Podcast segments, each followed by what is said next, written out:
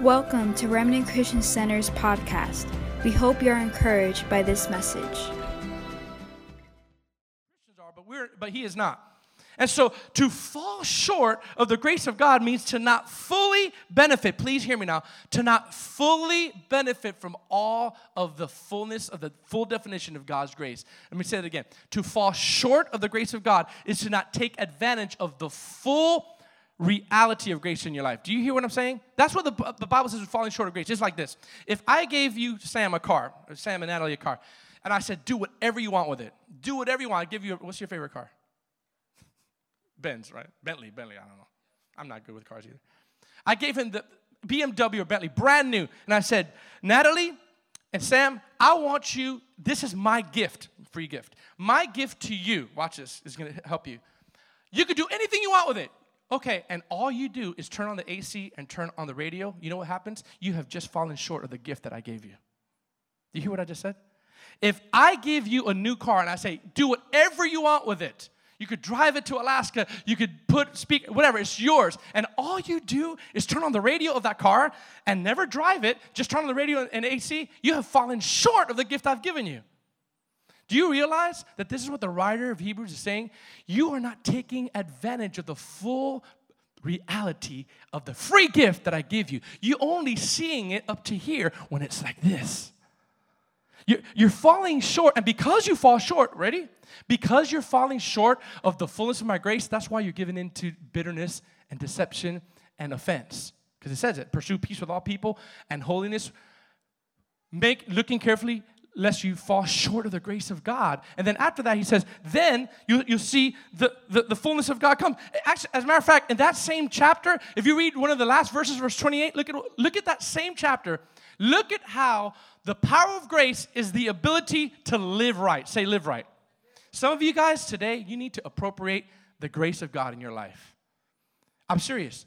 If you're living a frustrated life and always falling, always falling, there's grace to overcome. But His grace is meant to live a victorious life. Can I hear an amen? Look at verse 28. Are you there? It's up on the screen. Therefore, since we have received a kingdom which cannot be shaken, let us have what? Come on, shout at me for a second. Let us have what? One more time. Let us have what? One more time. Let us have what? Why do we need grace? Is the very next sentence. By which we may serve God acceptably with reverence and godly fear. Glory to God. You never saw that, did you? Let us, listen, listen. Since we are receiving a kingdom which cannot be shaken, let us have grace. He didn't just say, let us have the, uh, the Holy Spirit. The Holy Spirit's in us. He said, let us have the fullness of grace by which, in other words, grace gives you this the ability to serve God acceptably with reverence and godly fear. The fear of the Lord comes by understanding His grace, not the American version of grace is a license to sin. It's the opposite. The opposite revelation, the, revela- the true revelation of grace, when you realize is the empowerment to live the Christian life in victory and in fullness, it will actually bring you godly fear, not a license to say, woohoo, God's grace is here. Do whatever you want, party it up. I'm getting little amens on this one. You will be happy, say happy, once you get a revelation of grace. I, you know what? I'm appropriating grace this morning. I have three hours of sleep because I was in excruciating pain. And I'm preaching on grace. I'm thinking, Lord, I need your grace. And listen, I'm going to say something. I'm going to get ahead of myself. Sometimes here's what grace does grace is going to heal you, is going to help you. Grace doesn't fully eliminate your present condition, but it empowers you to go through it. It doesn't eliminate your current circumstance. Grace is the sustainability for you not to give up so that He can work godly character in you and I. Oh, I'm preaching good here. And I'm going to prove it by scripture so you won't think it's just a cool phrase that PG said. what happens when we undersell grace? He, we have we have undersell grace because the church has sometimes been so legalistic that we thought grace was only to liberate us from legalism and it is. Thank god grace li- liberates from legalism. You have some churches that say girls can't wear pants or they're going to go to hell. That's legalism. Grace says no you don't. Wear jeans. Make sure you don't make other people stumble.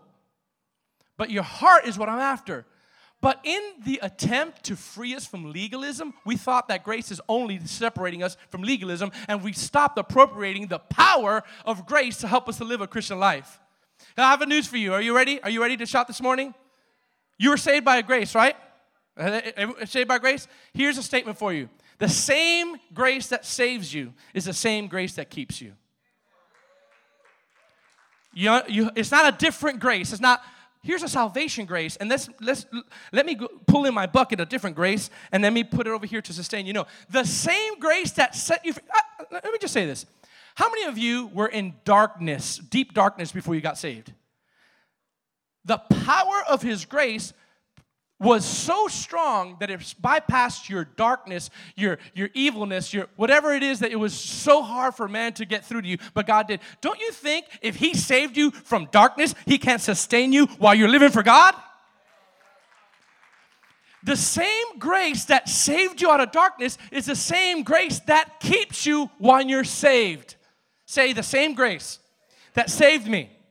It's the same grace that keeps me. One more time. Same grace that saves me. It's the same grace that keeps me. Oh, this is good. How does grace keep you? I want to give you a couple things. Grace keeps you in the midst of trials and tribulations. Oh, man. Grace keeps you in the midst of trials and tribulations so that you won't get a wrong perception of who God is because of your trial. Grace will allow you to say, No, God is still good. I'm going to go through this. A lot of us want a stuff on a silver platter, and we want everything to be removed as soon as it happens. I'm not gonna lie, I'm like, Lord, take this thing now. Take this earache out. And I'm, not, I'm so impatient. I'm like, I wanted to he- be healed right now. Well, it may take a couple days, but guess what? During those couple days, He'll strengthen me so I can learn faith and obedience. Many of us, we want shortcuts, but it's in that waiting process that grace sustains us. How do I know this? Paul the Apostle. Oh, this is so good. You're going to get this. Faith sustains you in the trial. Say trial. Financial trial, marital trial, relational trial, personal trials. We need to start appropriating the grace of God. If not, you know what's going to happen? We'll become a bunch of spoiled brats. I can't believe it. I ain't going to go to church anymore. I'm just, I'm just so faithful, and all these things happen. The grace of God is there to sustain you, not to remove some of the things that are happening. Is the grace of God will sustain you. Now, look, look at me for a second.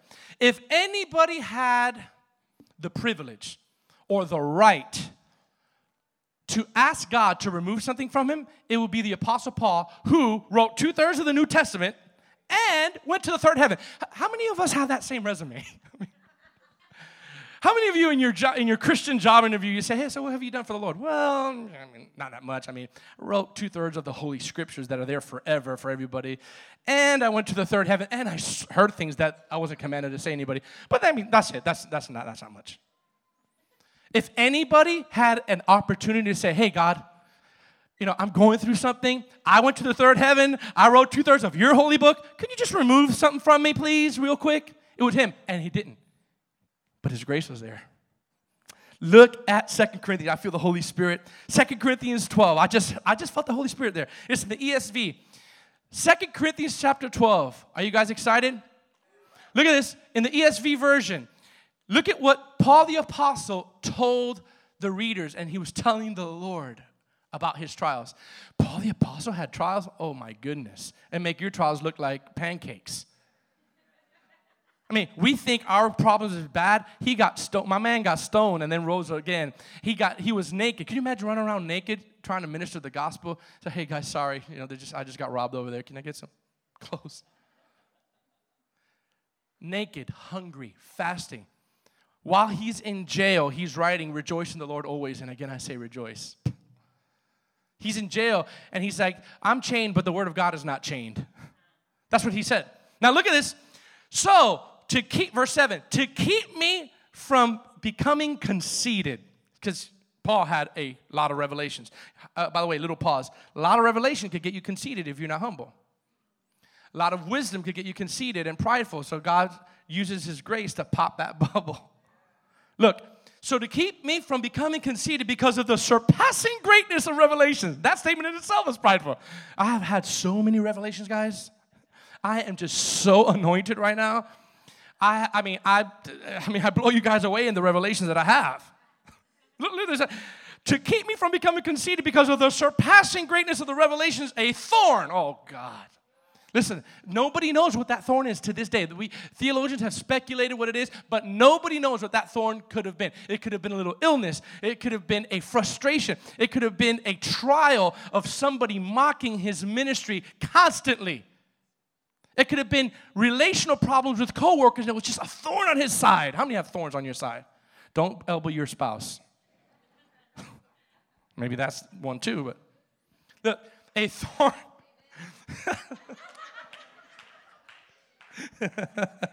so look, a thorn was given to me. Say a thorn. Listen, a messenger of Satan to harass me, to keep me from becoming conceited. Look at me. Three times. This is the Apostle Paul. He, he went to the third heaven. He wrote new, three, two thirds of the New Testament. Three times I begged God to remove it. Lord, please remove it. If anyone listen to me, I wrote two thirds of your scripture. I'm very close to you. Remove it. Three times I asked the Lord to, to remove this thing that it should leave me. But He said to me, My grace is sufficient for you. Now, say grace. Oh, I feel the Holy Spirit. Look at the very next word for my power. Say power. Do you see that? My grace, my grace is sufficient for you, for my power. So he's connotating his grace with his power. My grace is sufficient for you, for my power is made perfect in weakness. Mm. Therefore, I will boast all the more uh, in my weakness so that the power of Christ may rest on me. See, the Holy Spirit is not going to remove what you go through, He's going to give you grace to go through it so that He is strong while you are weak, because in His weakness, He is made strong. Look at the same verse in NLT. Put it up in NLT. The same verse. I like how NLT because this one gets you right to the heart. Paul the Apostle in NLT, same verse, says this Three times I begged the Lord to take it away. Look at me for a second. How many, how many times have we begged God to take something away? Come on, let's be honest. Have we gotten offended when it doesn't get away? But you're still standing. What made you still be here? What made you still keep going? What made you may have not felt this supernatural presence on you, but the fact that you're saying something is driving me to not give up because I'm going to be stronger. Look at that. Three times I begged the Lord. Now watch this. I love how the NLT reads.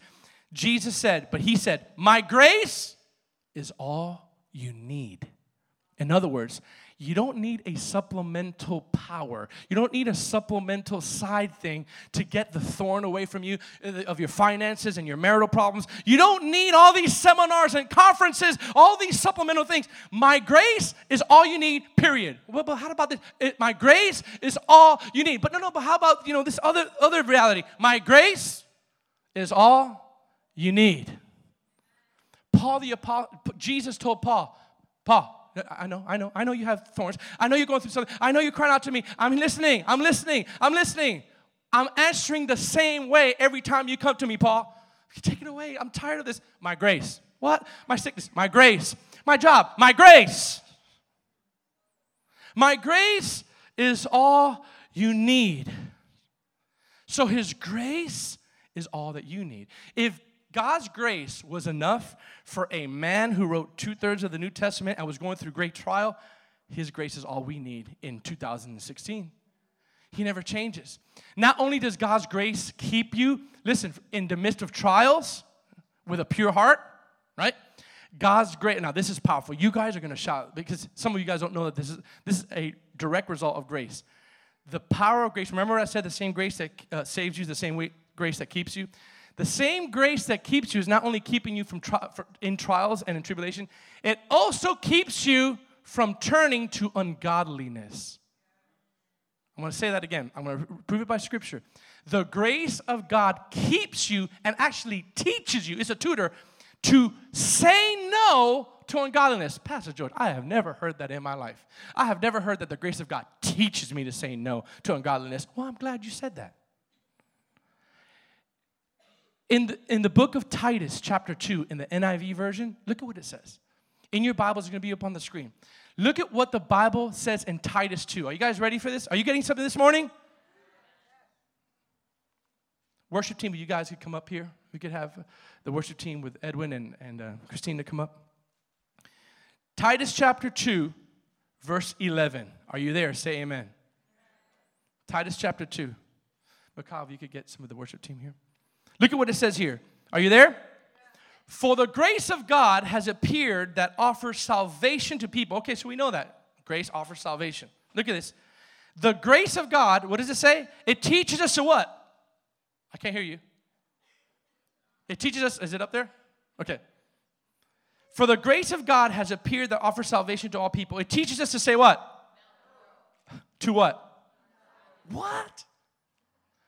The grace of God has appeared to all men, and it teaches us to say no. Do you realize the power of grace is much more than salvation?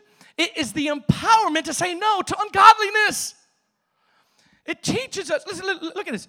Don't you know that the grace of God has appeared that offers salvation to all people? It teaches us to say no to ungodliness and worldly passions and to live self controlled, upright, godly lives in this present age. Oh, how we need that in this present age of American Christianity. And listen, listen. What does grace do according to this verse? It teaches us to say no. Some people say, I, I just can't stop sinning. I just, I just can't stop. Yes, you can. If you truly understood the power of the Holy Spirit living inside of you through the grace of God and you invoke and invite the grace of God to help you in your infirmities and your and your habits, I'm telling you it will teach you to say no. It's strength to say no. Listen, if God said it, that means it's possible. If God says that the grace of God, te- uh, think about it. It's, think about a teacher over and over. No, that's not the way to do it. I remember when I used to, back in the day, my, my ancient days of going to high school, we had typewriters, glory to God. That was a long time ago. And you know how they taught us to do typing? F, F, F, F, space, F, F, F, F, ding, K, K, K, K, space. How many, how many, how many of that? Uh, see, all the 40 and up, you just, oh, you just said your age. Or 35 and up. Now it's all like, like, like YouTube or computers, whatever. But I was like, after like the fifth letter, I was like, K, K, K, K. Ah! But here's the thing it was meticulous, it was repetitive, and let me tell you, I only took four months of it, and I'm a, I'm a great typer. Why? Because it was the teacher drilled me over. Nope, do it again, do it again, do it again. K, K, K, F, F, F, space, space. And, and, and finally, I was like, you know, the grace of God says, no, no, no, no, no, no, no, no, no, no, no, no. You're gonna get it. Okay, you fall again. No, no, no, no. Come on. Ungodliness. No, no, no. It's okay. No, no. Space. No, no. It teaches you the grace of God to turn away from ungodliness. Don't tell me you have a defeated life because you've fallen short of the grace of God. Oh, hallelujah. It teaches us. Say, it teaches me. It teaches me. We need God's grace more than ever in this age. Don't define the grace of God by the popular mainstream of grace that only defines one aspect of grace, of forgiveness of sins and all that. That's true. But how many are, are living a frustrated life because they don't know that grace is also the empowerment of God? Hello? Hello? Last scripture. The grace of the Lord strengthens us to resist the devil and demonic powers. Not only does it get, I'm gonna, it's going to be up on the screen. The grace of the Lord strengthens us to resist the devil. Say the devil. You don't hear that word preaching in churches anymore the devil? Don't say the devil. No, the worst thing that you could do for your Christian life is to eliminate the reality that there's demonic powers. Or to eliminate the reality that there is a devil. I mean, if I had a person behind me with a baseball bat creeping up on me and about to swing, and you go, PG, stop, turn around. I go, I don't believe that, brother. That's just in your head. I'm to get knocked out. I think the greatest um, service we give to the devil is to ignore the reality that he exists. We're not trying to worship him. We're not trying to give him credit, but you have to understand that the Bible said, do you know that you that you are you and your person that you don't belong well with, that you, that's not your enemy. The Bible says we wrestle not against people, against flesh and blood. Yeah, you may have beef with them, but that's not the true enemy. He says you wrestle against demonic power, principality in high places. But you don't understand. This person has said mean things to me. I understand. They're being agents of the enemy at that moment. They may not even know it themselves. So, why not, instead of attacking the man or the woman, why not attack the root of their behavior? I understand a lot of it is your flesh, a lot of it is your own emotional thing, but there's, there is demonic powers in the world. There are demonic forces that seek you. Now, now watch. I'm going to sh- close with this because this is powerful. I can tell you're getting something now. James chapter 4. Oh, this is good. I feel the presence of God. Do you? James chapter 4, this last scripture. I've read this a million times, guys. I can't tell you how fresh in studying grace that this is in my life right now. James chapter 4, verse 6. If you're there, say amen. It's going to be up on the screen. But God gives more grace. Therefore, he says, now look, I want you to piece this together. Piece it. Therefore, he says, God resists the proud, but gives grace to the humble. There's a requirement here in this case. He gives more grace to those who humble themselves and say, I need grace, right? Therefore, submit to God, resist the devil, and he will flee. I'm going to preach good right now. I've read this scripture a million times. And we always focus on the resisting part instead of the empowering, empowering to resist. We've always said resist and submit, submit to God, resist the devil, and he'll flee. Yes, we know that. Now, if, if there wasn't a devil to resist, why would the book of James say resist the devil? Why, why would he just, in these cookie cutter churches that we're, I'm sorry, but I'm going to say, these cookie cutter churches that are in America, I love them, but they don't address some of these things for fear of offending people. He's, James says, he says he gives more. Now, now, you won't understand this verse, what I just told you, unless you understood about three or four or five verses before. You know what? Three or four or five verses before. I'm not going to show it in your own time. You could, you could read it, but I want to give you a recap. Three or four or five verses before, God says, "I give grace, more grace to the humble." He was actually talking about the dangers of Christian people succumbing to worldly, carnal desires that were fueled by the devil. If you read it, he, he, he, he keeps saying, he said, don't, he who loves the world is, en, is an enemy towards God. He says it all in, in chapter 4. If you love the world and, and all these things, you're, you make yourself an enemy to God. So before he even said, I give grace, he's talking about the dangers of Christian people, those who call themselves sons and daughters of God, the dangers of being enticed into a carnal, worldly, consistent lifestyle. Then he says this after he ends that, he says, But, oh, this is good, but God gives more grace. Think about that. God gives more grace, and he says, He gives grace to the humble. Therefore, submit yourself to God, resist the devil, and he'll flee. Your ability to submit to God and resist the devil comes through the dispensation of grace to the humble. Why? Well, you say, Pastor George, I don't, I don't get that. I don't, I don't receive that. He says he resists the proud and he gives grace to the humble. So what does that mean? That means the prideful person says, I don't need, I don't know why I'm not getting free from this, uh, this addiction. I don't know why I'm getting enough free. I don't know why. And, and God, you would think he would respond like, oh, it's okay.